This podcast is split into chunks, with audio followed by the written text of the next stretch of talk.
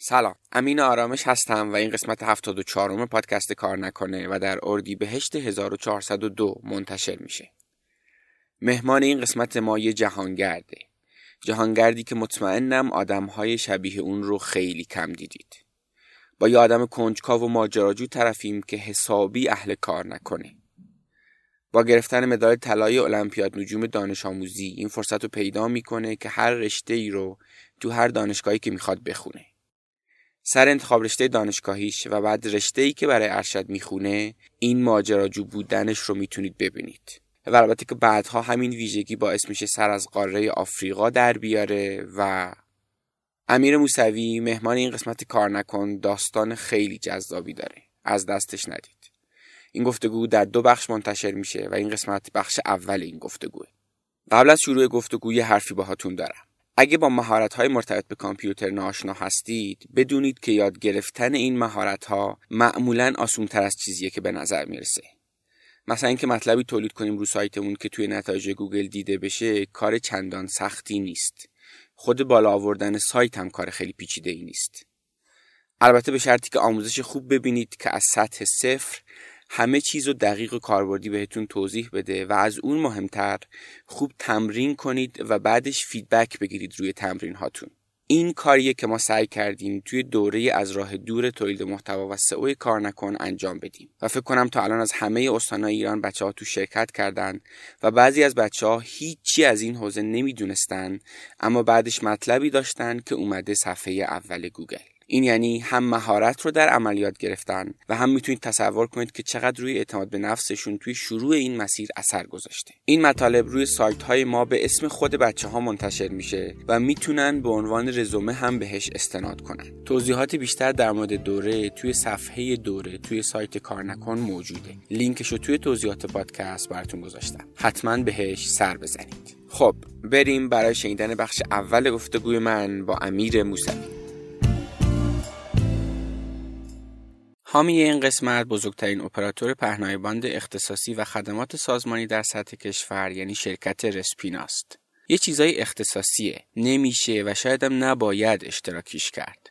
مثل مسواک یا خودنویس. یا همین گوشی موبایلی که احتمالا دارید از طریقش ما رو میشنوید. بعضی احساسات هم همین طورن مثل دیدن فیلم گادفادر برای اولین بار. یا غرق شدن توی ناکترن شماره 20 شپن بعضی خدمات هم همین طورن ارزششون به اختصاصی بودنشونه. مثل اینترنت. پهنای باند اینترنت. مثل یه پهنای باند اختصاصی. رسپینا بیش از 20 ساله که پهنای باند اختصاصی خیلی از سازمان ها، شرکت ها و حتی افراد رو با افتخار تامین می‌کنه. سازمان ها و افرادی که خیلیاشون خدمات ارزشمندی رو به واسطه همین پهنای باند اختصاصی رسپینا به من و شما دادن و میدن. رسپینا ارتباط ارزش ها. آدرس سایتشون رسپینا dot net که لینکش هم توی توضیحات پادکست براتون گذاشتم و با تلفن 021 92 میلیون هم می‌تونید باهاشون ارتباط بگیرید. امیر جان خیلی خوش اومدی به کار نکن سلام سلام عرض می‌کنم خوشحالم در خدمتتون هستم منم خیلی خیلی خوشحالم. من همیشه عادت داشتم که از درچه دوربینی تو رو ببینم. وقتی رفتی به کشورهای مختلف اون داستان سفرت رو برامون تعریف می‌کنی. ولی الان خب طبیعتا خیلی خوشحالم که ممنونم. اینجا نشستم. آقا این کار نکن یعنی چی؟ این اولین سوال که تو ذهن منه. ببین من همیشه در جواب این سوال میگم که کار نکن هم از منظر فردی داره به شغل یه جوری نگاه می‌کنه هم از منظر اجتماعی. کار نکن از منظر فردی میاد میگه که اگه کار داری بهش اینجوری نگاه می‌کنی که قرار صبح تا عصر بری سر کار که تموم شه که تازه بعدش به زندگی برسی یا مثلا صبح که می‌خوای بری سر کار به زمین و زمان داری فوش میدی هیچ کار مسخره باز باد برم باز برم انگشت بزنم و اینا. اگه کار اینه با این تعریف کار نکن. یعنی حد اکثر تلاش تو بکن که با شغلت زندگی کنی. و این نکته داره.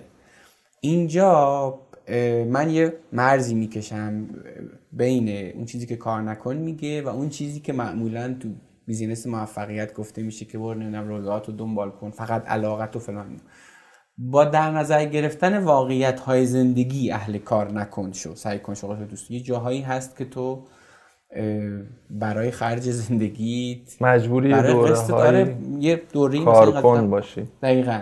یا حتی یک آدمی به خاطر اینکه شرایط اولیش متفاوت بوده الان به خاطر خرید زن و بچهش مجبور کاری انجام بده که بهش علاقه هم نداره. اون شاید واقعا تا آخر عمرش هم فرصت رو نداشته باشه که بله مثلا بله اهل کار نکن بشه ها.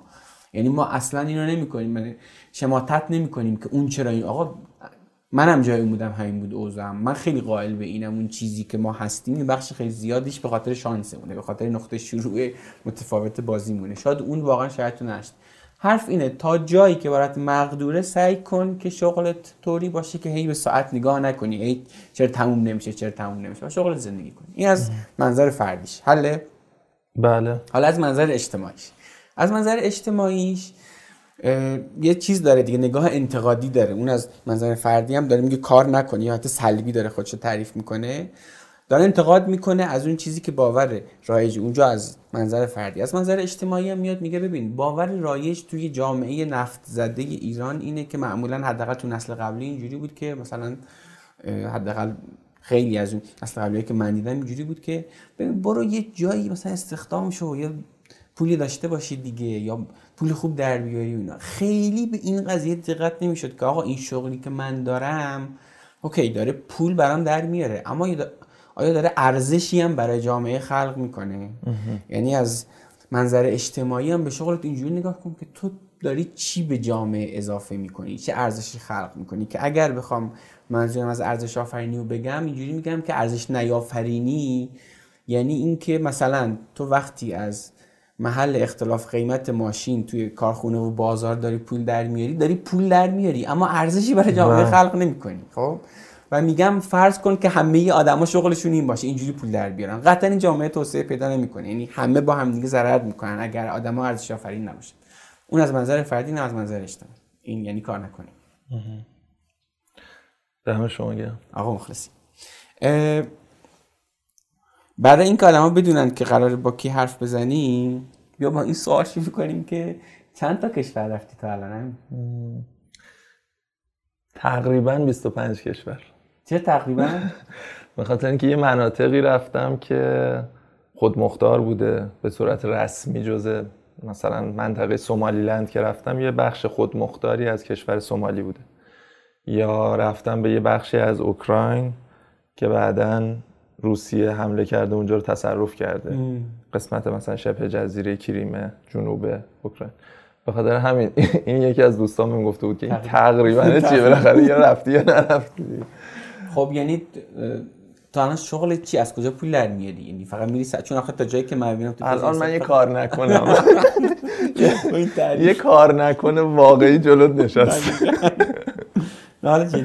یعنی دقیقا پول رو از کجا در میاری همه داریم سفرات رو می‌بینیم ولی درست. این جای کنجکاویه که از کجا خب ببین اگه الان رو بخوام بگم از جاهای مختلفی از جمله برگزاری تور برگزاری نمی‌دونم وبینار در مورد مهارت های مربوط به سفر یا حتی یه برهه هایی مثلا میام ایران مشغول یه کاری از اون جنس کارهایی که قبلا انجام می‌دادم مثل تدریس و اینا میشم. یا توی همون کشورهایی که سفر می‌کنم اگر موقعیت کاری پیش بیاد و حس کنم میارزه یه دوره ای مثلا مشغول یه کاری میشم. الان اینطوریه. ولی می‌فهمم این رو که نمی‌تونه یه روزی آدم از خواب پاشه و وارد این سبک زندگی بشه به خاطر اینکه تو میگی خب اوکی حداقل یه بلیت پرواز باید بگیری دیگه حداقل باید چه می‌دونم تو جیبت مثلا تو دیگه هزار دلار دو هزار دلار پول داشته باشی خرج سفرت. و برای منم واقعا اینطوری نبوده که یهویی از این نقطه از- شروع شه. چی شد که اصلا اینجوری اهل سفر شدی؟ چی شد تصمیم گرفتی اصلا بری سفر اینجوری و بعد از اول می‌خواستی همینجوری تقریبا دائم سفر باشی یا چی؟ شروعش به یه حس درونی برمیگرده حس ماجراجویی که مثلا من یادم بچه بودم خیلی به کره جغرافیایی نگاه می‌کردم برام یه فضای رازآلودی داشت. چه خبره جاهای دیگه چیه؟ و فکر می‌کردم که خیلی باحال میشه که من برم جاهای دیگه این سیاره رو ببینم. اما خب چجوری؟ شدنی نیست. راحت نیست واقعا. از اون سالهای مثلا حدود 17 18 سالگی به مرور سفرهایی پیش اومد که مثلا پامو از این کشور بذارم بیرون برم یه جایی رو ببینم برگردم. بعد مثلا وارد فضای دانشگاه که شدم دنبال کنفرانس های علمی بودم که به این بهونه بتونم یه تجربه های پیدا کنم. و از یه زمانی به بعد انقدر دیگه اینا زیاد شد که شاید تبدیل شد به تمام زندگی من. و در کنارش حس کردم که میشه اینطوری زندگی کرد. یعنی اولش اینطوری بود که باید پول جمع می‌کردم برم یه سفر یا برم یه فرصتی رو پیدا کنم که اونجا مثلا فاند بدن. حالا اینم شاید بد نباشه بگم برای بعضی از افراد که فکر می‌کنن که آقا ما پولش رو نداریم من چند تا از سفرامو اینطوری پیدا کردم. مثلا اینطوری بود که یه کنفرانسی در استانبول برگزار می‌شد در مورد تاریخ علم و تکنولوژی. بعد اگر که تو ارائه اونجا می‌تونستی بکنی هزینه سفر رو می‌دادن. من دو بار اینو شرکت کردم یعنی تابستونا برگزار می‌شد. هر بارم یه موضوعی پیدا می‌کردم میفرستادم مثلا می‌گفت آقا امسال مثلا موضوع کلیمون آبه. من یه چیزی پیدا می‌کردم فناوری های مثلا آب در تاریخ ایران مثلا و اونجا ارائه می‌کردم. اینا رو میشه پیدا کرد اگر دنبالش باشه اگه واقعا برات مهم باشه. می‌دونم که اینطوری نیست که تو بری مثلا سرچ کنی و بگی آها بیا همینجوری دم دست. یا یه سفری سال 2017 یه فستیوالی بود در روسیه که همینجوری بود. اونا هزینه رو پوشش می‌دادن. حدود در حدود ده هزار نفر از سراسر جهان جوانان مختلفی شرکت کرده بودن. همچین گزینه هایی هست که برای من مخصوصا سالهای اول خیلی اینا پررنگ بود. چون واقعا پول نداشتم بخوام برم خودم مثلا هزینه بکنم اینا. یا اینکه سفر زمینی می‌رفتم. سفر زمینی خارجی خیلی ارزون قیمت. یعنی من تمام همسایه ها رو و بیش رفتم که می‌تونستم از پس هزینهش بر بیام. بعد رفتم مقاصد دورتر. این هم هست. یعنی الان یه نفر به من میگه که آقا چجوری مثل تو بریم سفر و اینا؟ من میگم خب اوکی. من 20 سالم نشده بود. یعنی چند ماه قبل از 20 سالگیم بود که زمینی رفتم پاکستان. دوست داری بری یه کشور جدید با فرهنگش آشنا بشی بری چیزی؟ تو سرت بود؟ می‌دونی منظورم چی میگم؟ اگر واقعا یه کسی دوست داره و, و خیلی کم هزینه واقعا. زمینی شما بری پاکستان خیلی کم هزینه است. از سمت ما باید برید دیگه از سمت سمت بله از مرز میرجاوه رفتم آره چی تو سرم بود؟ همین کنجکاوی. یعنی من تو تهران رفتم داشتم می‌رفتم ترمینال جنوب. اونجا توی تاکسی پسر پاکستانی بود که انگلیسی می‌خواست کرایه و اینا رو حساب کنه. راننده بلد نبود. من کمکش کردم که آقا مثلا انقدر پول بده این اسکناسه رو بده اینا. بعد که پیاده شدیم گفت من مثلا اسمم اسد عباس پاکستان زندگی می‌کنم اینا. همینجوری اومده بودم یه سفر ایران و اینا. گفتم خب آقا ایمیل تو بده و اینا با هم در ارتباط باشیم. بعد اون هم خوشش اومده بود که من کمکش کردم. گفت آقا خب بیا تو هم بیا پاکستان و فلان اینا. من شاید فرقم با یه نفر دیگه این بود که اون لحظه گفتم چرا که نه؟ یعنی اون لحظه می‌تونی بگی پاسخ آماده اینه. خیلی ممنون نه با پاکستان آخه چطور فلان نمیشه و اینا. ولی من گفتم آه خب شایدم شد و شد. و این شاید اون ماجراجویی هر رو که همه داریم به نظر من تا یه حدی. اونو من خیلی جدی می‌گرفتم و جدی می‌گیرم هنوزم. عالی. ببین راجع به سفرت می‌خوایم حرف بزنیم مفصل. ولی یه خورده دوست دارم که از مسیر شغلیت ببین الان میشه بهت گفت که تو یه جهانگردی به معنای مصطلحش که یه آدمی که میره کشور مختلف رو می‌بینه و الان هم به لطف اینترنت راه های مختلفی برای کسب درآمد هست. و می‌تونی سبک زندگی رو داشته باشی پولم در اما قبلش چی؟ یعنی تو قبلش اصلا شغل چون ما تو کار نکنه مسیر شغلی آدما حرف می‌زنیم دیگه. تو از کجا اصلا شغل تو شروع کردی؟ نمی‌دونم راجع دانشگاه و اینا. هر چی اصلا دوست داری بگو تا بعدش برسیم چون فکر می‌کنم از یه جای بعد داستان سفر برات جدی‌تر شده دیگه. خودت هم گفتی دیگه. آره من به نظرم این موضوع موضوع خوبیه. چون واقعا برای خود من اینطوری نبود که یه پولی مثلا به من داده بشه توی یه سنی. بگن آقا برو به علاقت برس. مثلا نه واقعا اینطوری نبوده. من اولین دوره که رفتم کار کردم یعنی به نظر خودم کار کردم و پولی در آوردم سال فکر می‌کنم دوم دبیرستان اول دوم دبیرستان بود. یه تابستونی با خودم گفتم که من برم یه پول در بیارم. توی فامیل آشنا این ور اونور هر کسی مثلا یه جایی کاری انجام می‌داد و اینا من گفتم آقا نمی‌خواد مثلا کسی بیاد براتون کار بکنه؟ یه تابستون من رفتم مثلا یه هفته می‌رفتم توی ساختمون نفر داشت ساختمون سازی می‌کرد اونجا مثلا اون تیراهنا رو مثلا باید ضد زنگ می‌زدن. کاری نبود که خیلی زور بازویی بخواد ولی در این حال براشون مهم بود. من می‌گفتم آقا اینو من انجام میدم مثلا یه رقم کمتری نسبت به اون پولی که به یه کارگر عادی می‌دید به من بدید مثلا. حالا خیلی مفصل بود. یه دوره کارخونه کارتون سازی بود. یکی از آشناهامون داشت اونجا می‌رفتم. اونم کار سنگینی نبود خیلی کار روتینی بود. اینو بذاره اینجا که بره. تو دستگاه. اون سال یادمه 45 هزار تومن مجموعا من درآمد کسب کردم. و خیلی هم ذوق داشتم یعنی یادم رفتم سری سوپرمارکت بودم چیپس و پفک کنه در این حد مثلا فضا ذهن ذهن مثلا بچگانه بود. اون موقع من خیلی علاقه‌مند بودم به نجوم و یکی از اتفاقات شاید مهم زندگیمون موقع افتاد. اینکه من تو مدرسه علاقه من بودم به فیزیک تا یه حدی به نظرم فیزیکم خوب بود ریاضیم خوب بود.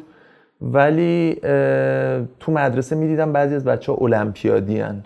مثلا المپیاد شیمی ما خیلی داشتیم. من مدرسه علامه هلی همدان بودم.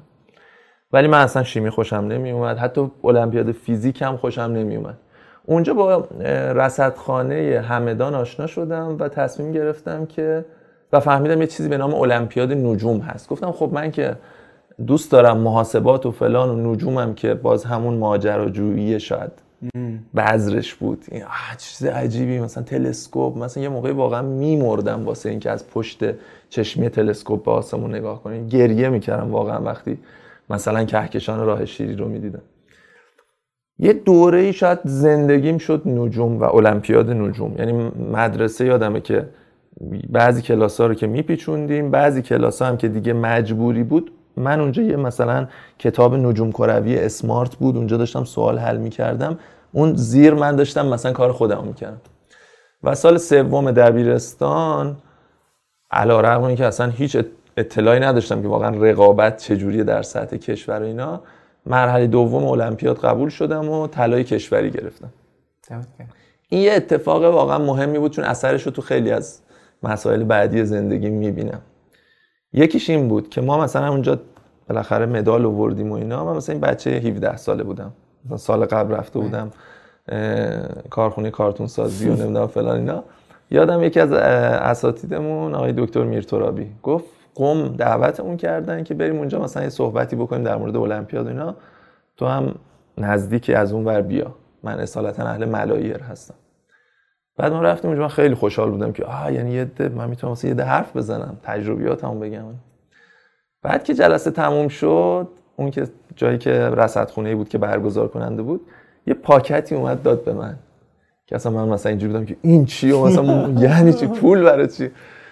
بعد حالا با اصرار اینو داد بعد من اونجا که اصلا به روی خودم نیاوردم که اصلا برام مهمه چقدر توش اینا. بعد که دیگه سوار اتوبوس شدم که برگردم سری شمردم چقدر؟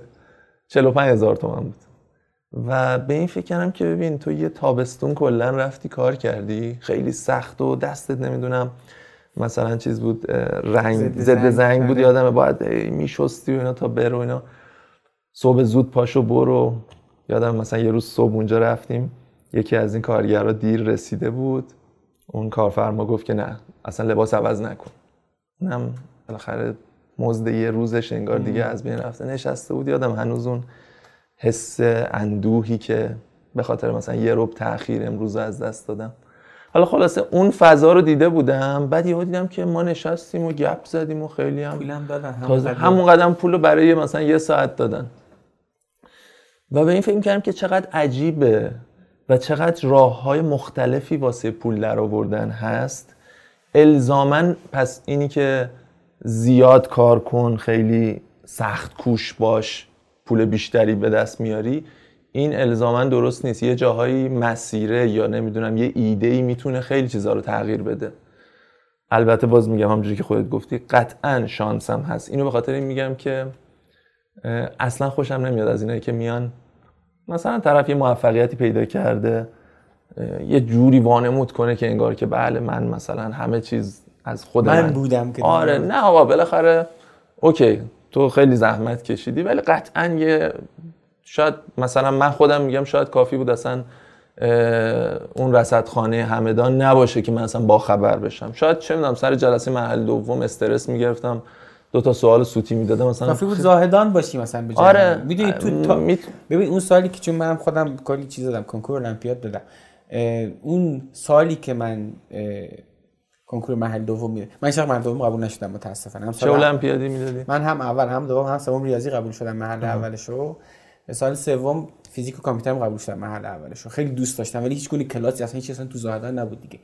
تا اون سال تو تاریخ استان سیستان بلوچستان فقط دو نفر محل دوم قبول شده بودن. خب این خب خیلی تاثیر می‌ذاره این فضا دیگه.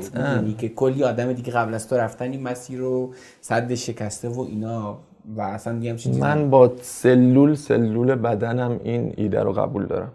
و واقعا نمی‌خوام کسی فکر کنه که موفقیت محصول اصلا موفقیت حالا چیه؟ اون به کنار. این دستاوردا محصول صرفا تلاش آدم است نه خیر. این, این یه دروغه واقعا. حالا با علم به این داستان اون موقع این مثلا یه جرقه مهمی بود برای من. و بعد یه اتفاق دیگه ای که افتاد این بود که خب ما باز دوباره نصف بچه که تلاش شده بودن می‌تونستیم بریم در رقابت جهانی شرکت بکنیم. که این هم واسه من اون موقع خیلی چیز جذابی بود. یعنی هرچی می‌رفتم جلوتر انگار که اون هرسی که آدم می‌زنه که بذار یه ذره دیگه برم جلوتر اینا بیشتر میشه. بعد من عضو تیم شدم. ما اون سال رفتیم اوکراین همین سفری که گفتم جنوب اوکراین رفتیم مربوط به اون موقع بود. که یه یادمه یه استاپی در ترکیه داشتیم یه روز ترکیه بودیم بعد استانبول بودیم از اونجا رفتیم. و اون موقع من به عنوان یه بچه 17 ساله که یهو مثلا ترکیه رو دیدم یادم مثلا ما ماه رمزون دقیقا ترکیه بودیم بعد دیدم توی کوچه دارن هندوونه قاچ شده چنگال زده روش طرف داره میاره میفروشه. مثلا اون موقع برای من خیلی عجیب بود که اه چطور مگه مثلا تو ماه رمزون مگه اینطوری نیست که باید حتی نمی‌دونم همه چیز مخفی بشه چون که نمی‌دونم مثلا روزدارها ممکنه مثلا اذیت بشن. می‌دونی مستاقش برام مهم نیست این که تو احساس می‌کنی که چقدر کشور به کشور می‌تونه یه چیزهایی تغییر کنه. یه جور دیگه هم میشه آره میشه یه جور دیگه به خیلی موضوعات مشترک و یکسان نگاه کرد. و این واسه من خیلی چیز بود تلنگر داشت. بعد از اونور تو خود اوکراین اون جایی که بودیم مسئلهش این بود که ما یه سری دانش آموز بودیم از نقاط مختلف دنیا. مثلا یه دانش آموز فرض کن روس بود یه دونه مثلا لهستانی بود یه دونه چینی بود و ما هم نشستیم دوره هم حرف می‌زدیم. این دوره هم جمع شدن واسه من 17 ساله ای که یهو با مثلا انت آدم 17 ساله از نقاط مختلف جهان نشستیم این یه دینی داره اون یه زبونی داره اون یه چیزی واسش مهمه. اصلا انقدر این تفاوت ها یهو با خودت میگی که چقدر موضوع جالبی و چقدر حیفه که من تو زندگیم این بعد جهان رو نبینم. و این واسه من اون موقع خیلی چیز تلنگر مهمی بود. یعنی واقعا با خودم می‌گفتم که خب اوکی من تلاش کنم پول در بیارم که بتونم این علاقم رو بهش برسم. تو پولو می‌خوای چیکار بکنی؟ می‌خوای مثلا خونه بخری ماشین بخری؟ چرا؟ چون فکر می‌کنی برات مهمه دیگه. برای من اون موقع من اون موقع حس کردم این واسه من مهمه. این واسه من مهمه که بتونم انگار این پنجره رو رو به جهان باز بکنم. خب ما لیسانس رو شروع کردیم فیزیک. فیزیک؟ فیزیک بله. چرا فیزیک؟ چون هر می‌خواستی می‌تونستی بخونی ببین من اصلا تو فاز مهندسی و نمی‌دونم که برم یه شغلی که بعد بخوام برم مثلا مهندس بشم توی کارخونه اصلا توی فازا نبودم. نجومم بهت گفتم نجومم برای من این بود که آقا این دنیای عجیب و غریب و این کهکشان ها و اون نمی‌دونم M13 که من پشت تلسکوپ نگاش می‌کردم می‌خواستم گریه کنم منو پیوند می‌داد با این اکتشافگریه. واقعا این بود واسه من. من تو پرانتز بگم کسی که مدار طلای المپیاد می‌گیره می‌تونه هر رشته تو هر دانشگاهی بخونه. بله. برای همین اصلا برای من مثلا می‌گفتن آقا الان اون موقع می‌گفتن مهندسی برق بری دیگه نون تو روغن. حالا اینم خودش چیز جالبیه که چرخید و چرخید و الان فهمیدیم که چقدر اون توصیه ها رو هوا بله، بود. حالا مثلا یکی می‌گفت نه نه نه. برو مثلا عمران مثلا. عمران بری الان دیدی ساخت و ساز مثلا چه جوری رو بورس فلان. یا یکی می‌گفت برو نفت. استخدام شرکت نفت دیگه تمام. مثلا زندگیت تضمینه. حالا من به نظر اومد که همین نجوم و این چیز دیوونگی اونو دنبال کنیم. اینجوری آره. و واقعا شاید یه اتفاق خوب بود واسه من که نمی‌دونستم پول چقدر مهمه اون موقع. شاید اگه می‌دونستم به زور خودم حل می‌دادم که آقا پس دیگه ببین اقلای قوم دارن میگن برای پول باید بری مهندسی برق. من می‌رفتم علکی شاید سالها سر کار میموندم. من رفتم فیزیک چون واقعا همین به نجوم مربوط بود و دوست داشتم واقعا این اینجور کارها رو علوم پایه رو دوست داشتم. تو دوره لیسانس چند تا اتفاق واسه من افتاد. یکی این که متوجه شدم که نمی‌خوام پژوهشگر و استاد دانشگاه فیزیک بشم. این یه نکته. یعنی فهمیدم علا رقم تمام کجا متوجه شدی؟ ببین اساتیدی ما موقع داشتیم که چون ما المپیادی بودیم خب اینا ما رو بیشتر تحویل می‌گرفتن تو همون دوره لیسانس می‌گفتن آقا اگه بخواید می‌تونید وارد کار پژوهشی ما بشید و اینا.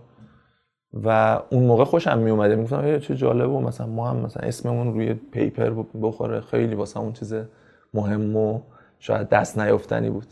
یه ذره که نزدیک شدم به اون جمع های پژوهشی اون فانتزی که داشتم در مورد پژوهشگر واسم شکسته شد. فانتزیه چی بود؟ این بود که آقا من فیزیک رو ادامه میدم میشم مثلا یه نیوتون اینشتین. مثلا من قانون نمی‌دونم فلان رو کشف می‌کنم. من این کارو می‌کنم مثلا. فرمول فلان رو من میارم. مثلا یه تصور فانتزی شاید بود. تو جمع پژوهشی تو واقعیت رو می‌بینی دیگه. مثلا به ما اونجا اون استادی که قرار بود ما زیر نظرش کار بکنیم گفت که مثلا چند سال پیش یه یه نفر مثلا در فلان دانشگاه مثلا اروپایی اومده یه مدل ارائه کرده که این مدل رو با فلان نرم افزار روی فلان کهکشان پیاده کرده و یه پیپر داده. حالا ما می‌خوایم این مدل رو با همون نرم افزار روی این یکی کهکشان پیاده کنیم و این یه پیپر خوب ازش در میاد. به درد کجا می‌خوره؟ اونش مهم نیست. ازش این مقاله خوب در میاد. آره. ببین اصلا شاید حالا مثلا هزار تا از این مقاله ها هم جمع بشه یه خروجی ملموس پیدا کنه. ولی من حس کردم که انگار اینم یه کارخونه است که من می‌خوام یه بخشی از یه خط تولید بزرگی باشم که اصلا صدا به صدا نمی‌رسه.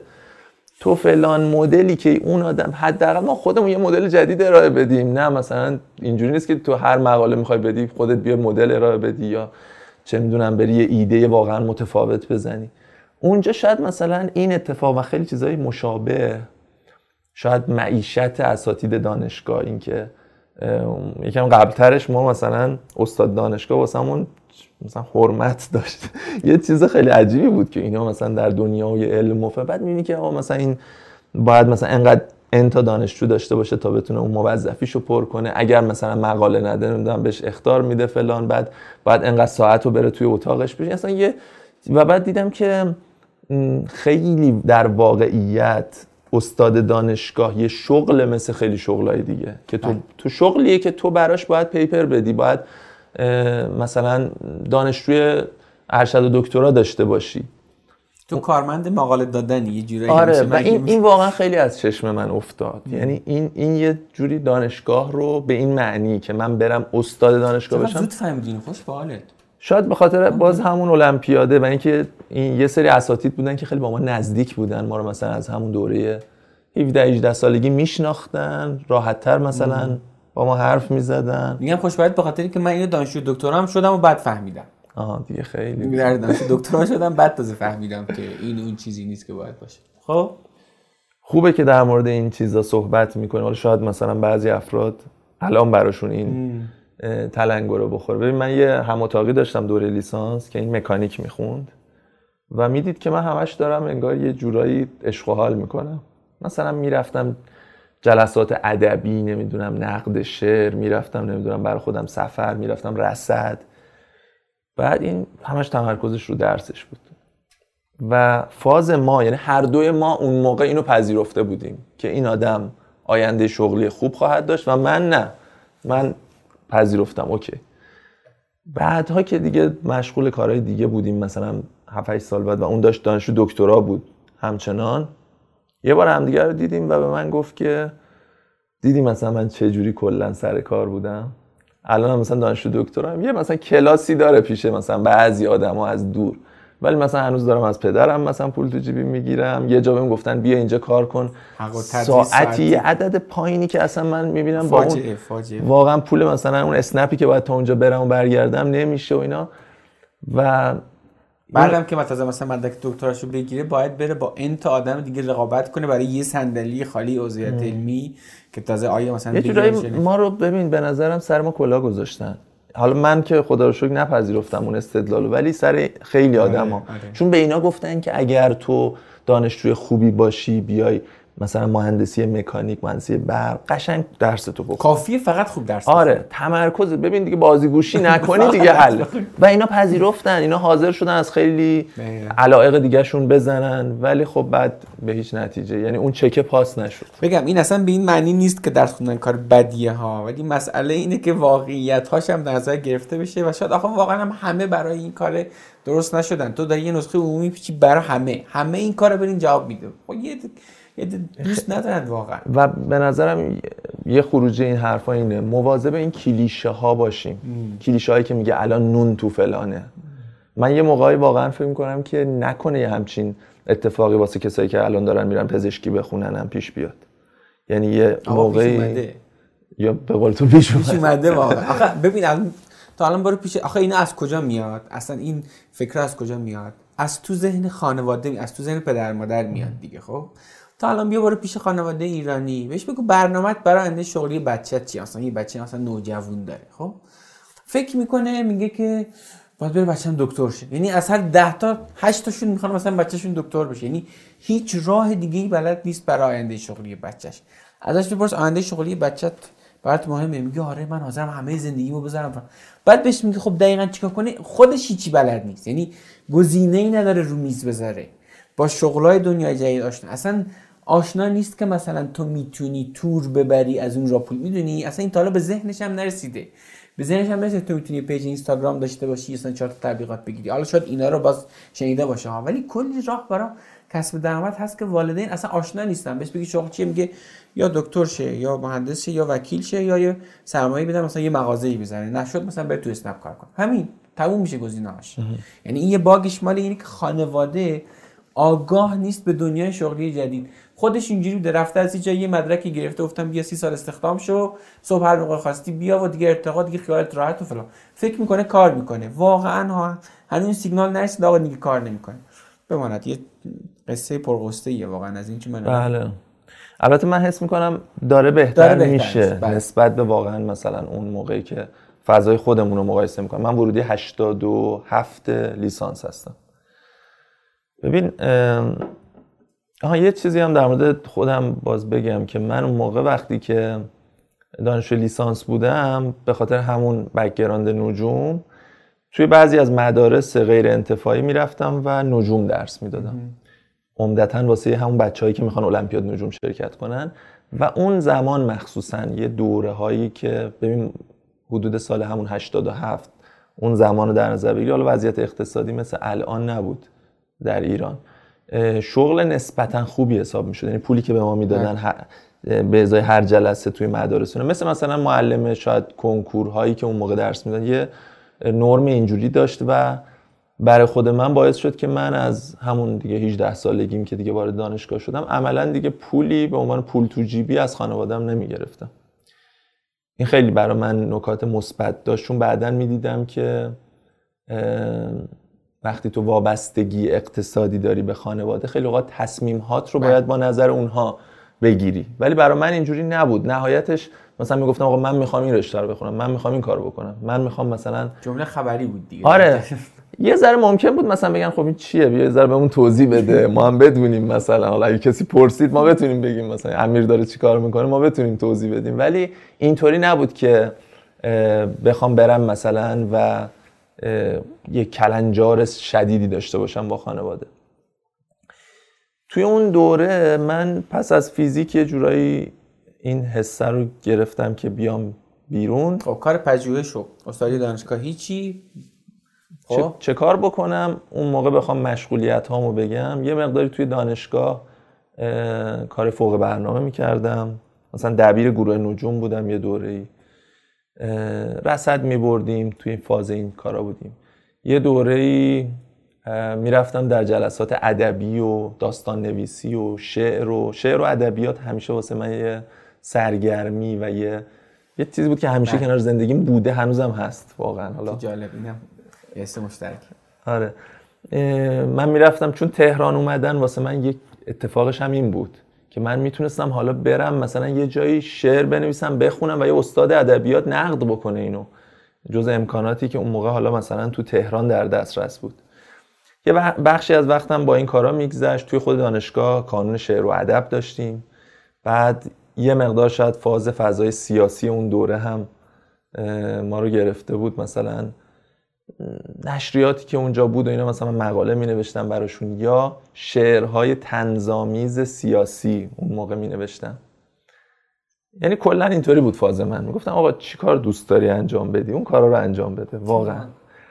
و همون لیسانس تموم شد یا درس دیگه نه اه، چرا؟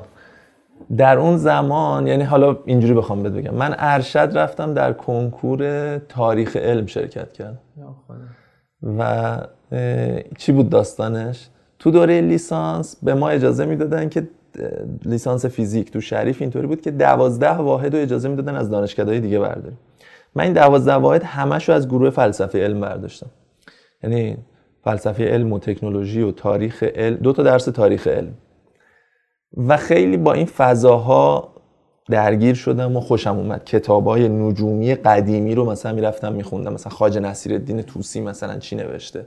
ابو ریحان بیرونی چی گفته؟ ببین یه پاش شاید به همون باز ماجراجوییه هست توی نسخ خطی توی تاریخ. یه پاش دوباره توی این هست که بالاخره یه ربطی به ادبیات و خوندن و نوشتن و اینا داره. حالا تو اون فضا من مطمئن بودم نمی‌خوام فیزیک ادامه بدم. ولی این هم یه سوژه جدیدی بود که بهش علاقه مند شدم. مخصوصا تاریخ علم و یه استادی رو موقع شناخته بودم آقای دکتر معصومی همدانی که در همین حوزه کار پژوهشی می‌کرد و اینا. دوست داشتم برم و مثلا این مسیر رو ادامه بدم. کنکور دادم و و خیلی رقابتی هم ظاهرا نبود. من مثلا رتبه یک شدم تو کنکور ارشد تاریخ علم اون سال. دانشگاه تهران رفتم همین رشته تاریخ و بعد یه دوره می‌تونم بگم حالا دو سه سال که خود دوره ارشد بود بعدش هم تا چند سال یه بخشی از زندگی من پژوهش روی نسخ خطی نجومی بود. من این پایان نامه نوشتم در مورد ورود نجوم نجوم جدیدی که ما بعد از نیوتن می‌شناسیم به ایران در دوره قاجار. بعد نسخ خطی رو میخوندم می‌رفتم مثلا یادداشت برداری می‌کردم اونم واسه من یکی از یعنی هنوزم یکی از جذابترین جاها واسه من بخش نسخ خطی کتابخونه های بزرگه. امیر هیچ جایی ببین این کارهایی که تو می‌کردی اصلا شبیه نرم نبوده دیگه. یعنی مثلا تو اون سن بچه ها همش دنبال اینن که مثلا حالا اونایی که خصوصا مثلا دانشگاه شریف درس می‌کنن برم بعد مثلا چه می‌دونم از ایران برم یا همین تحصیل مثلا ادامه بدم به فکر شغل اما در مورد اپلای بذار بگم. آها، اینم نکته مهمیه ببین اون موقع شاید اگر که می‌خواستم فیزیکو ادامه بدم حتما یه apply می‌کردم و می‌رفتم خارج از کشور. چون نمی‌خواستم فیزیکو ادامه بدم و استاد دانشگاه بشم اون موقع واسم این گزینه نبود که خب چی apply کنم. یعنی فقط برم فیزیک apply بکنم واسه اینکه از مثلا مهاجرت کنم نه اصلا این این ایده واسم جور در نمیومد. این باعث شد که من اون موقع علی‌رغم خیلی از همکلاسیام که apply رفتن. کردن و رفتن من نرفتم اون موقع. و بعدش شاید دیگه یه جوری حس کردم که option ها و گزینه ها دیگه انقدر زیاد شده که نیازی بهش ندارم. این اینکه بخوام از apply به عنوان یه راهی استفاده کنم واسه اینکه مثلا برم خارج از کشور زندگی کنم بخوام برم یه کارهایی رو اینجوری پیش ببرم. اینم یه نکته بود که حالا به نظرم به بحثمون مربوط مثلا این حالا حداقل من خودم اینجوری بودم دیگه. یکی از قواعدی که ما سعی می‌کردیم توی حل مسئله شغلیمون لحاظ کنیم این بود که ابهام رو مینیمم کنیم. می‌دونی؟ یعنی مثلا من برم همین رشته مکانیک و ارشدش بگم دکترش چون تهش معلوم استاد دانشگاه میشه و اینا. تو انگار اصلا این داستان ابهامه اصلا برات مسئله نبوده دیگه. حالا فعلا اینوری کار مثلا چه می‌دونم کانون فلان ادبی فلان حالا بریم مثلا اینم ببینیم چه اینا. اکثر آدم تو اون سن حداقل تو اون نسلی که من تو بودیم تقریبا ما با هم دیگه فقط دو سال فاصله داریم. من 85 بودم تو 87 بودی. خیلی دنبال اینن که اون داستان ابهام کم ولی تو خیلی اصلا مسئلت من. می‌دونی چی می‌گفتم به خودم؟ به خودم می‌گفتم ببین تو هنوز سنت کمتر از اینه که بخوای نگران این چیزا باشی. یعنی یه موقع یادم به خودم گفتم ببین تا 25 سالگی حداقل فعلا این نگرانی رو فقط. آره. برو کاربار تو ببین حالا چی میشه. بعدش. فکر کنم درآمدم که داشتی خیلی آره، چیز. بوده. یعنی یعنی- راحت بوده. ببین حتی من می‌خوام اینو بگم. تو وقتی که یه مقدار خیالت راحته و میری آموزش جدید می‌بینی این آموزش های جدید برای تو درآمدهای جدید هم ایجاد می‌کنه. مثلا من در همون زمانی که با فراغ بال می‌رفتم جلسات ادبی و این ور اون ور و بعد مثلا دوست داشتم مقاله بنویسم مقاله علمی ترویجی بنویسم تو مجلات خب اولش اینطوریه که تو میری زور می‌زنی آقا اینو از من چاپ کنید. ولی از یه جایی به بعد به تو میگن که آقا خوب بود مثلا بیا هر شماره مطلب بده انقدرم حق و زحمشه نمی‌دونم بیا تو جلساتمون شرکت کن. اصلا چه می‌دونم تو خودت حالا بیا مثلا نظر بده در مورد بقیه و این اتفاق توی اون حالا نه در یه زمان کوتاه ولی با گذر زمان داشت میافتاد. یعنی یه جوری بود که مثلا من وقتی که لیسانسم تموم شد همون موقعی که فکر می‌کنم لی... آره اون موقع که لیسانسم تموم شده بود من هر شماره در بعضی از مجلات مطالب ثابتی داشتم. در زمینه نجوم در همون زمینه تاریخ نجوم. خیلی کارهای مختلفی یعنی مثلا داستان می نوشتم مقاله علمی به زبان ساده واسه کودکان می نوشتم اون موقع چند تا قرارداد کتاب با من بسته شد. یه کتاب که در مورد مثلا همین المپیاد نوشتم. و خب خیلی ذوقش رو داشتیم. اون کتاب مثلا به ناممون چاپ بشه. بعد یه کتاب ترجمه بود در حوزه نجوم. ببین تو یه مقدار نجوم بلدی و چون رفتی سرک کشیدی به فضای شعر و ادبیات تو می‌تونی متن ویراسته تر و تمیز بنویسی. یعنی همه اون کارهایی که از دور شاید یه نفر بگه آقا اینا بازیگوشیه به یه شکل عجیبی میاد تبدیل میشه به مهارت های تو که یه جایی به خاطر اینا تو رو تحویل می‌گیرن. یه جایی میگن آقا فلانی شاید از مثلا تو در زمینه نجوم مثلا مهارتش بیشتر باشه.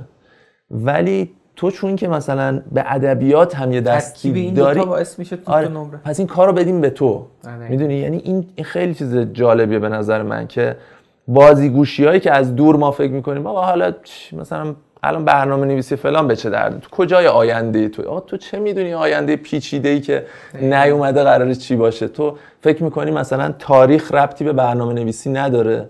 من موقعی که دانشجوی تاریخ علم شدم یعنی رشته علوم انسانیم اصلا پژوهش‌های من یه بخش جدیش پژوهش کمی تاریخی بود. یعنی چی؟ کمی تاریخی؟ یعنی مثلا فرض کن یه دونه پژوهش این بود. آمار نسخ خطی که در حوزه طالع‌بینی نوشته می‌شد و نسخ خطی که در حوزه های غیر طالع‌بینی نجوم نوشته می‌شد رو اینا رو ما مثلا در گذر زمان طی مثلا قرون مختلف در آورده بودیم نموداراش رو رسم می‌کردیم.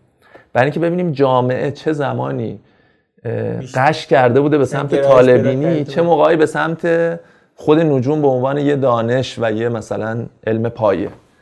خب مثلا این یه مدل پژوهشیه که الان و مخصوصا تو اگر یه مقدار آمار بلد باشی نجوم بلد باشی تاریخ بلد باشی تو می‌تونی انجامش بدی. اونی که اصلا ریاضیات بلد نیست آمار بلد نیست که فقط کارهای مثلا همون توصیفی و اینا رو می‌تونه ببره جلو. اینه یعنی مثلا من میگم یه مقاله نوشتم که مثلا باز یه بهونه شد مثلا رفتم در یه کنفرانسی در هند اینو ارائه دادم. یه مقاله نوشتیم مشترک با بعضی از همکلاسیامون رفتیم. در یه پج... کنفرانسی در ترکیه ارائه کردیم. یعنی همه اینا مخ... جمع شدنشون کنار هم یه فراورده های عجیب غریبی از توشون میومد بیرون. یعنی یهو می‌دیدی آقا تو سفر تو داری میری به خاطر اینکه الان یه مقاله داری که مثلا اینو فرستادی در هند و پذیرفته شده اونجا. بعد از اون این مقاله چیه؟ ثمره اینه که تو هم به تاریخ علاقه من بودی هم به ریاضیات مثلا. و یه شکل عجیبی اینا با هم دیگه مخلوط شدن. بعد این همکاری من عمدتا در چیز بود. هم نویسندگی من در مجلات عمدتا در مجلات رشد آموزش پرورش بود. اون موقع. اینو میگم چون که یکی از باز چیزایی که بعدا تو زندگیم باش روبرو شدم. یعنی من دوره لیسانسم که تموم شد دوره ارشد که مشغول بودم همینجوری اونجا مطلب ثابت داشتم. مجله مثلا رشد جوان بود رشد نوجوان بود بعدش برای کودک می نوشتم رشد کودک مطالب ساده علمی واسه بچه های دوره ابتدایی. و بعد عضو شورای نویسندگان چیز شدم شورای سردبیری مجله رشد جوان شدم و رسید به این که فکر می‌کنم سال 95 مثلا. اونجا با من صحبت کردن که آقا ما نظرت چیه که مثلا سردبیر مجله رشد جوان بشی یعنی من از مثلا سال 87 8 اونجا نویسنده بودم اومد یه مسیری که دیگه ببین اولش اینطوری بود که من به زور باید می‌رفتم اونجا و می‌گفتم آقا این مطلب فلان مثلا آقا این بگید گرافیستتون مثلا این عکس رو اینجا بزنه اینو فلان کن و اینا. و کم کم رسید به اونجایی که دیگه هی رشد کردم اونجا پیشرفت کردم و شدم سردبیر مجله رشد جوان.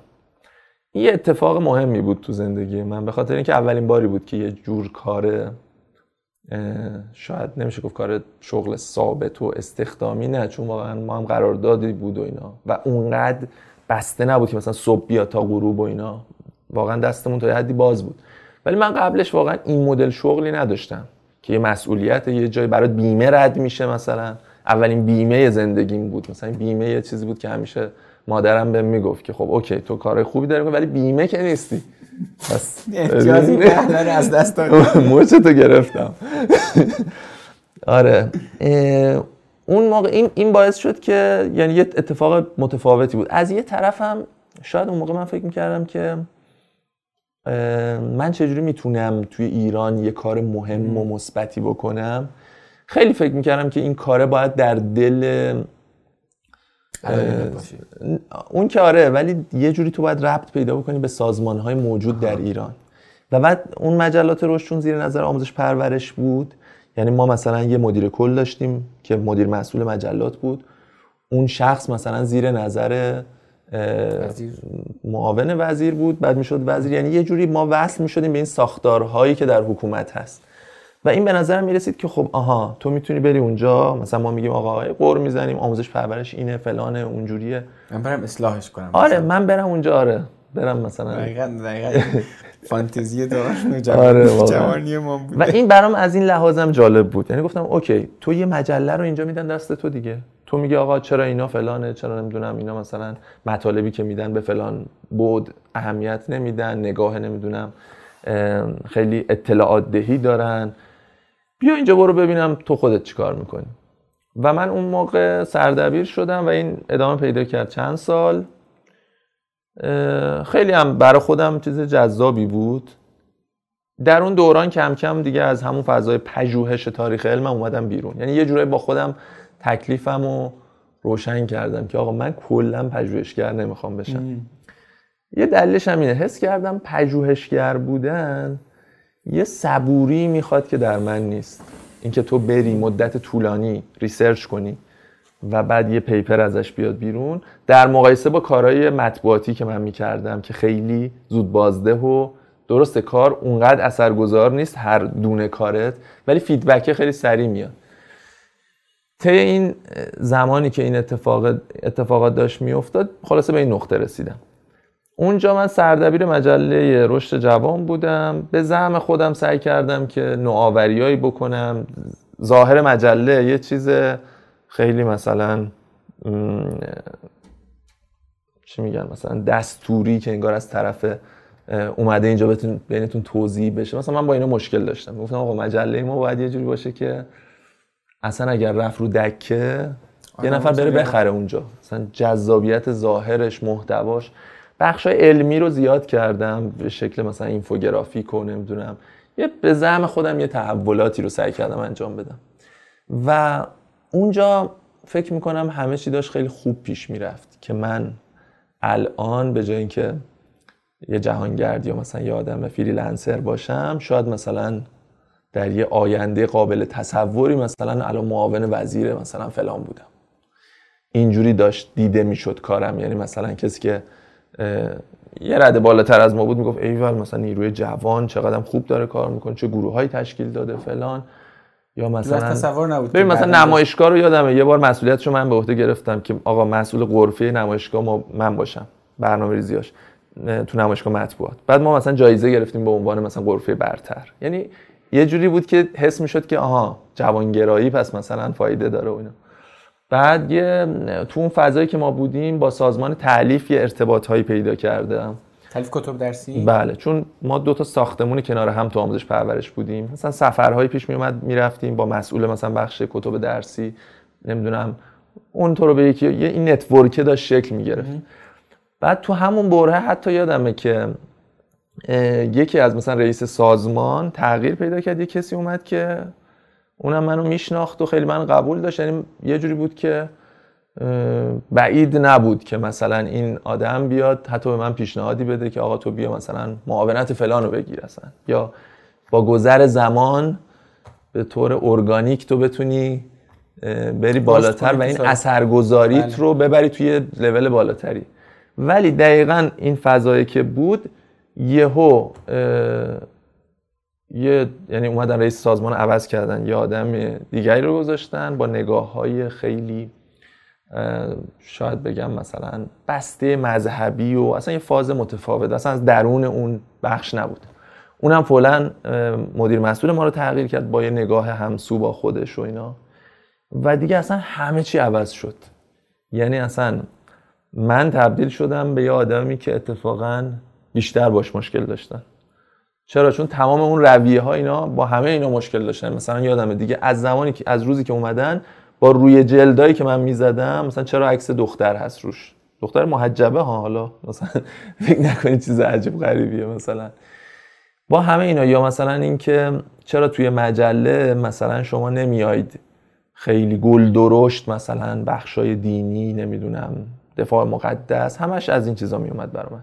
یادم ناظرها قشنگ من این پروژه ریا رو به چشم خودم می‌دیدم که اصلا رئیس عوض شده ناظری که داشت تا دیروز در مورد کارتون نظر می‌داد همونه. هنوز که فرصت نکرده اینو عوض کن این چیزایی که داره می‌نویسه عوض شده از فردا. یادمه یه متنی اومد برا من. ناظره شروعش سه خط این بود. با سلام بر نمی‌دونم شهیدان با سلام بر روان پاک فلان نمی‌دونم. ببین یه نامه درون چیزا مثلا من می‌خوام به تو بگم این قسمت به نظرم اینجاش باید است. بعد مثلا من میگم آقا کجاست دوربین؟ بگو مثلا برای کی داری تو الان این نمایش رو اجرا می‌کنی؟ و هی این درگیری بیشتر شد. اون موقع من شاید اون رهایی که از قبل داشتم خیلی به دردم خورد. یعنی گفتم اوکی. از همین فردا هم همه چی تعطیل شد شد. اصلا برام مهم نیست. تو جلسه مثلا مدیر مسئول اون یه حرفی می‌زد من اونجا مثلا گفتم آقا محترمانه ها این مثلا حرفتون درست نیست. یعنی مثلا این ببین اصول مطبوعاتی میگه که این کار مثلا یه نمونهش رو بخوام بگم. به ما گفتن که حتما باید در مورد 13 آبان مطلب داشته باشید. تو مجله‌ای که میره به دست دانش آموز دبیرستانی می‌رسه در مورد تسخیر لانه جاسوسی آمریکا. هی بحث و اینا بود. من گفتم اوکی باشه ما یه مطلب می‌نویسیم ولی مطلب خودم می‌نویسم. یه مطلب من نوشتم مطلب گزارشگونه از اتفاقی که افتاده بود اونجا. ببین من یه جوونی بودم که به زعم خودم خیلی زحمت کشیده بودم که یاد بگیرم که تو چه جوری باید کار رسانه‌ای بکنی. کار رسانه‌ای مثلا تو وقتی می‌خوای حرف بزنی باید ببینی آقا مخاطبی که جلوی منه اون یه آدمیه عقل داره. چجوری با تو ارتباط برقرار می‌کنه؟ یادم دقیقا خط زده بود که تو چرا نوشتی که دانشجوهایی که رفتن فلان اونها معتقد بودند که اینجا لانه جاسوسیه. باید بنویسی که اونجا لانه جاسوسی است. این نشون میده که نویسنده مقاله شیطنت داره. اصلا اتف... خودش ف... میگم بابا این اصلا اصول کاره. تو داری منو به خاطر اصولی که مثلا تو تلویزیون رعایت نمیشه در صدا و سیمای جمهوری اسلامی این رعایت نمیشه و به خاطر همینه که پشیزی ارزش نداره واسه خیلی از آدما. تو به جای اینکه بیای بگی آفرین ما چه نیروهایی داریم که اینا می‌فهمن یه مثلا اصولی رو بلدن که آقا تو چه جوری باید حرف بزنی؟ چه جوری باید وقتی تو داری گزارش میدی تو نباید داوری بکنی؟ این یه اصل اولیه است. اگر تو داور هم باشی در اون لحظه مخاطب به دو دسته تقسیم میشه. یه کسی که با تو هم فکر باشه که شاید خیلی کم باشه اون ممکنه تو رو دنبال کنه. بقیه تمام پرونده تو رو میبندن. خیلی از این داستان ها ما داشتیم. یعنی گیرهای زیادی که مثلا یه عکس یادمه بود زمان سیل شده بود. اونجا یه تصویری بود که یه خانومی رو یه نفر داشت کمک می‌کرد نقاشی بود که داشت خانم من رو دستشو می‌گرفت که ببره مثلا سوارش بکنه. اون فضایی که همه دارن به هم کمک می‌کنن. کلی ایراد گرفته بودن از جمله اینکه آقا این دسته تو نقاشی از کجا معلوم که نامحرم نباشه؟ شما اینو باید روشن بکنید. حالا بگذاریم. یه فضایی بود. دردناکیه واقعا. خیلی دقیقا آخه این وضعیتی که توش هستیم من فکر می‌کنم وقتی به خاطر ریا ناکارآمدی به وجود حالا نمیشه خیلی هم بازش کرد در حدی که میشه باز کرد اینو بگیم. وقتی به خاطر ریا آدم های کارآمد از سیستم زده میشن و هی ناکارآمدی بیشتر و بیشتر میشه و به واسطه این ناکارآمدی آدم ها فقیر و فقیرتر میشن. به واسطه این فقر یک سری کارهای غیر اخلاقی انجام میدن. اون کسی که سیستم رو طوری طراحی کرده که توش ریا بهش جایزه داده بشه توی امر غیر اخلاقی اون آدم به نظر من سهیمه. چون تو سیستم رو طوری طراحی کردی که تو یک آدمی می‌خواد فقط بیاد تظاهر کنه بیاد یک اول نامش بنویسه با درود و فلان اینا و تو این رو جایزه بدی بهش. جایزه نه به معنای چیزی فیزیکی. مشوق داری دیگه ببری بالا و اینا. تو سیستم رو طراحی کردی. طراحی سیستم یعنی تو تعیین کنی که چه چیزی توی سیستم تشویق بشه چه, چه چیزی تنبیه بشه. و این آ می‌دهد بی بی می‌دهد سی سی می‌دهد دی آخرش یه آدمی فقیرتر شده کاری انجام داده که خلاف ارزشاش بوده. ولی شکمش گشنه است مجبوره یه جایی این کار رو انجام بده. تو توی اون کار اون آدم شریکی. این دقیقا درسته. چیزی که ما تو قسمت تفکر سیستمی خیلی خواستیم در موردش حرف بزنیم اینجا. و حالا تو هر چقدر بیای منبر بذاری حرف بزنی راجع به اینکه این کار غیر اخلاقیه نباید انجام بدین و فلان. اینا اونو به درد نمی‌خوره چون تو سیستم طوری طراحی کردی که واقعا داره تو قیاس کلان این داره ترویج می‌کنه ولش کن. واقعا اینم قصه پرقصه بگو. خب حالا سال 98 بود. یعنی من تا موقع خیلی زور می‌زدم که درون سیستم یه نقشی داشته باشم. بعد همون زمان توی باشگاه المپیادم اونجا مسئولیت داشتم تلاش می‌کردم. تا چند تا اتفاق افتاد که turning point ی شد واسه من.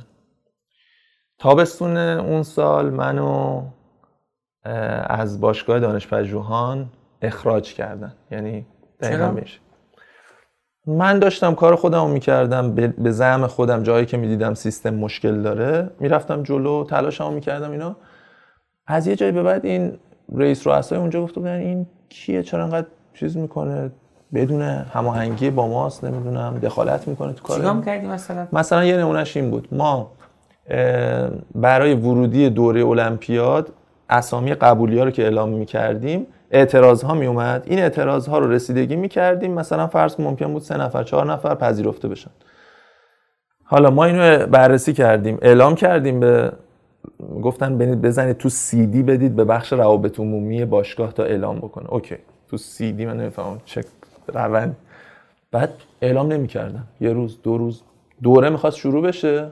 یعنی تا دیروزش اینا به خاطر کند بودن سیستم بوروکراسی اعلام نکرده بودن. بعد این آدما هم حالا مثلا جامعه خیلی بزرگی نیست که این فضای مثلا المپیادی یعنی ما همشون مثلا یا اومدن اونجا حضوری اعتراض یا نمی‌دونم شماره ما رو یه جا گیر آوردن اینا. دیگه من دیدم که فردا مثلا داره دوره اعلام میشه من خودم اعلام کردم که آقا این چند نفرن. ما اینو مثلا ده روز یه هفته است به باشگاه دادیم ولی اینا هنوز نرسیده به اون بلنگویی که بخواد این بره تو سایت مثلا یه سایت عجیبی داشتن که اصلا آره نمی‌دونم مثلا این سایت رو کی طراحی کرده بود چجوری.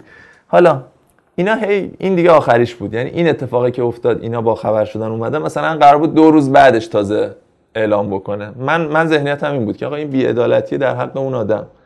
تو یه آدمی که حقشه بیاد رون صندلی داری بهش دیر خبر میدی دیر میاد و یه چیزی رو از دست میده.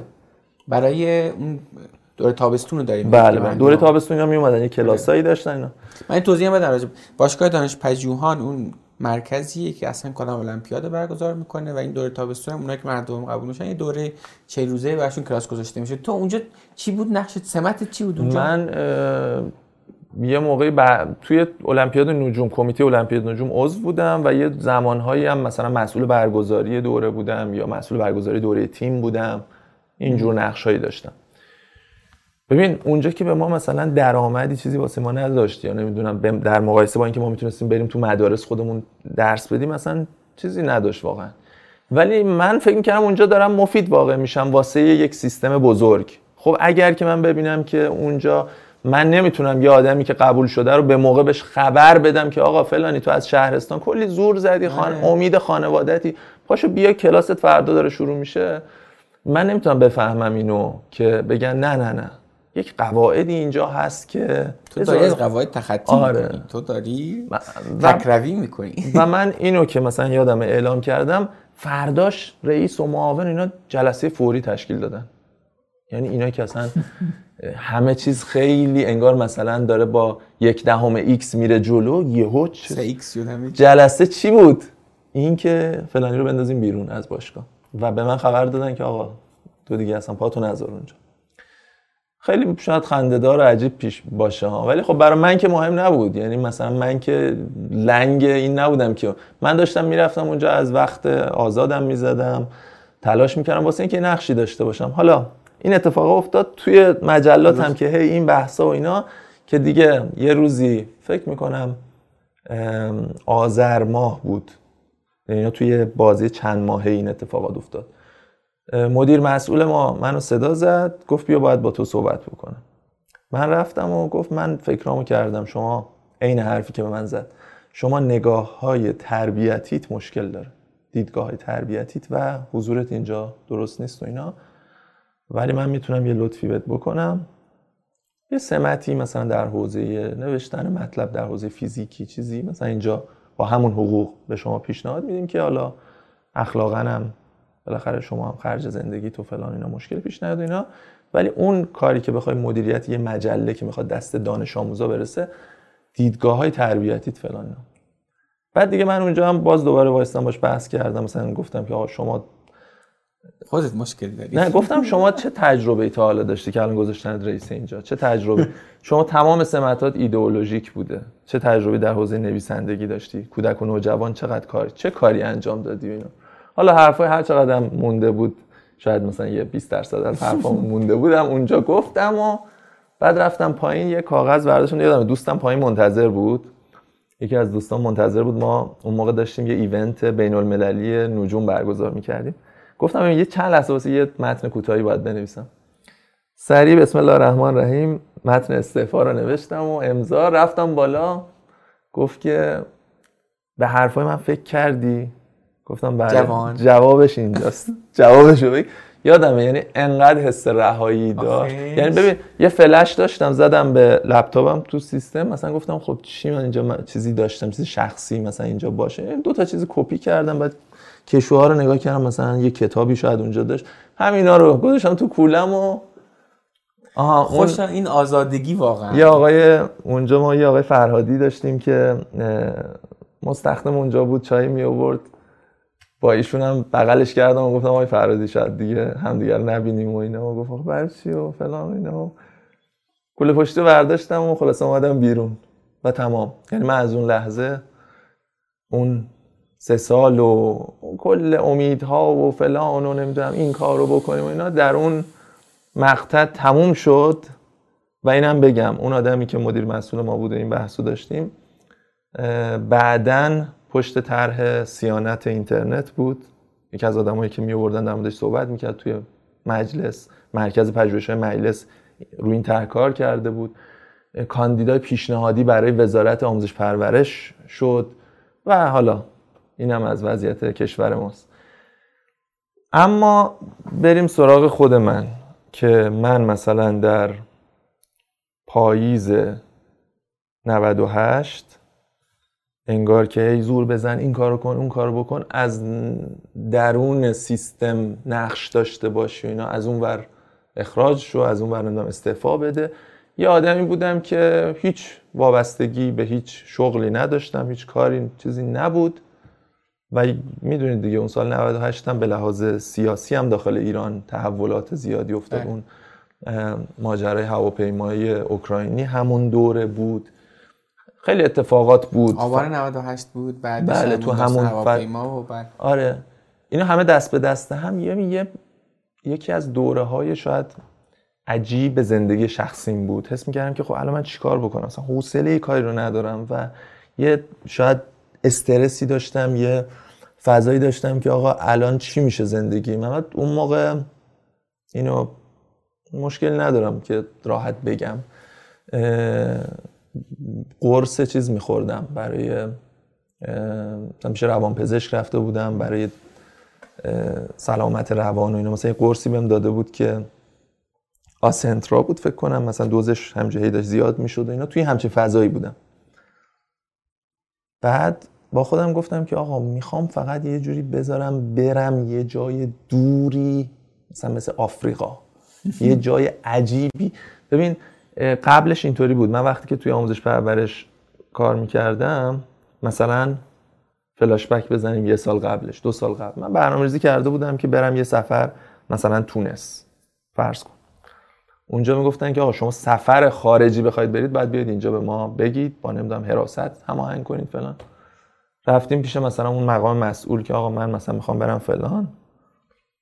من تصورم اینه باری الله چقدر خوب سردبیر یه مجله باید آدم دنیا دیده ای باشه. حالا برخورد چیه؟ سعی کنید که چیزی بروز ندید. پیش همکارا هم نگید. مثلا توی اینستاگرام اینا هم چیزی نذارید مثلا. یادم مثلا من یه سفر ارمنستان دوباره می‌خواستم برم.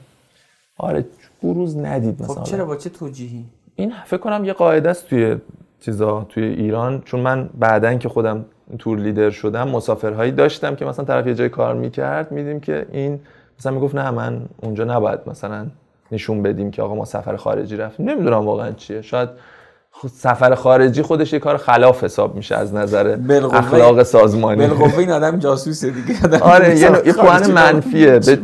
ببین می‌فهمم؟ بالاخره یه کسی داره کار نظامی می‌کنه یه چیزیه. آره. اون اوکی تو نمی‌دونم وزارت اطلاعات. ولی کسی که داره کار رسانه ای می‌کنه که اصلا این آدم که تو باید خوشحال باشی این آدم داره با خرج خودش داره خودش رو آره. آموزش میده خودش رو داره یه پله می‌بره جلو. خب مثلا این تو قرار آموزش ببینی و به درک جدیدی از دنیا برسی. تو قرار اون چیزی که مشکل نداره. مثلا اون آدمی که میگه نگاه تربیتی تو مشکل داره قائل به اینه که یک حقیقتی وجود داره که نزد منه و تو مشکل داری اینو نمی‌فهمی خب؟ آره. و اون چیزی که حقیقت همونه فقط برای همه باطل و نزد منه تو همینو باید بگی و تو با جهانگردی به اون حقیقت نمی‌رسی. باید بیای پیش من. مثلا میری گمراه میشی آره. دنبال چی واقعا؟ آفرین همینه. آره. ببین یه شاید یه انفجاری هم درون من بود. مثلا من اون موقع می‌گفتم خب باشه حالا من سعی می‌کنم پس حالا با تاخیر مثلا می‌ذارم اگر خواستم استوری بذارم. یعنی بعدا با خودم گفتم که اصلا اینا این خضوع برای چی اصلا؟ برای چی باید یه چیزی که انقدر غیر عقلانیه رو تو بپذیری؟ برای چی باید چرا آدم های زیادی توی همچین شرایطی قرار می‌گیرن؟ چرا باید اینا اذیت بشن و یک سری شاید بهرهوری هاشون رو از دست بدن؟ به خاطر اینکه اون آدم نگاه تنگی داره تو این موضوع حالا تو این فضا ببین مثلا من فرض کنم این تونستو که گفتم سفری که رفتم فکرم هشت روز شد یا ده روز شد. خب نمی‌شد دیگه تو وقتی کار داری که نمی‌تونی مثلا مرخصی مثلا یه ماه مرخصی بگیری. دیگه اوجش این بود که مثلا عید یه ذره قبل از عید یه کمی بعدش اینه دیگه. حالا همه کسایی که شغل ثابت دارن اینو می‌فهمن. اون موقع که دیگه من هیچ جایی هیچ کاری نداشتم یعنی یه آدم کاملا رهایی بودم گفتم آقا بی خیال همه چیز. الان وقت دست خودته دیگه. پاشو برو دیگه اون همون دورترین سفری که فکر می‌کنید همیشه دلت می‌خواست. گفتم آقا می‌خوام برم آفریقا و مدت طولانی. طولانی یعنی چقدر؟ یعنی مثلا سه ماه. اون موقع مثلا سه ماه واسه یه عدد خیلی بزرگ بود. بعد ذهنیت هم این بود. گفتم ببین تو که به زودی قاعدتا یه شغل یه چیزی می‌خوای دوباره پیدا کنی دوباره مثلا یه مشغولیتی که تمام ذهن و انرژی درگیرش میشه دیگه. از این فرصت استفاده آره این این خیلی رایجه دیگه. میگن آقا این شغل تو تموم شده اومدی بیرون یه فضای خالی هست. استفاده بکن مثلا یه سفری چیزی برو دوباره مشغول میشی دوباره میشه مرخصی یه هفته ای چه می‌دونم مثلا تعطیلی عید همینه دوباره. با این پلن من سال 98 بهمن ماه بود که رفتم کنیا. و واقعا به لحاظ شخصی یه جوری انگار که بریده بودم از همه چیز. حالا مسائل سیاسی داخل ایران بود. من واقعا قبلش خیلی امید داشتم به اینکه من درون این سیستم بریم بحث بکنیم بریم گفتگو بکنیم. نمی‌خوام ناامید بکنم کسایی که احیانا دارن هنوز تلاش می‌کنن. دمتون گرم اگه واقعا یه کسی خیرخواهانه داره تلاش می‌کنه و این وقت و انرژی رو می‌ذاره چون به شدت فرسایشیه. ولی شاید نمی‌دونم برای خود من حس کردم که دیگه من دیگه نمی‌کشم. آره. آره. من دیگه نمی‌کشم. نمی‌تونم. این از قسمت 74 کار نکن. مثل همیشه ممنونم که کار نکن و میشنوید و به دیگران هم معرفی می‌کنید. و همچنین ممنونم از حامی این قسمت مجموعه رسپینا. امیدوارم شما هم داستان کار نکن خودتون رو بسازید و یه روز شما مهمان کار نکن باشید و از داستان شما بگید.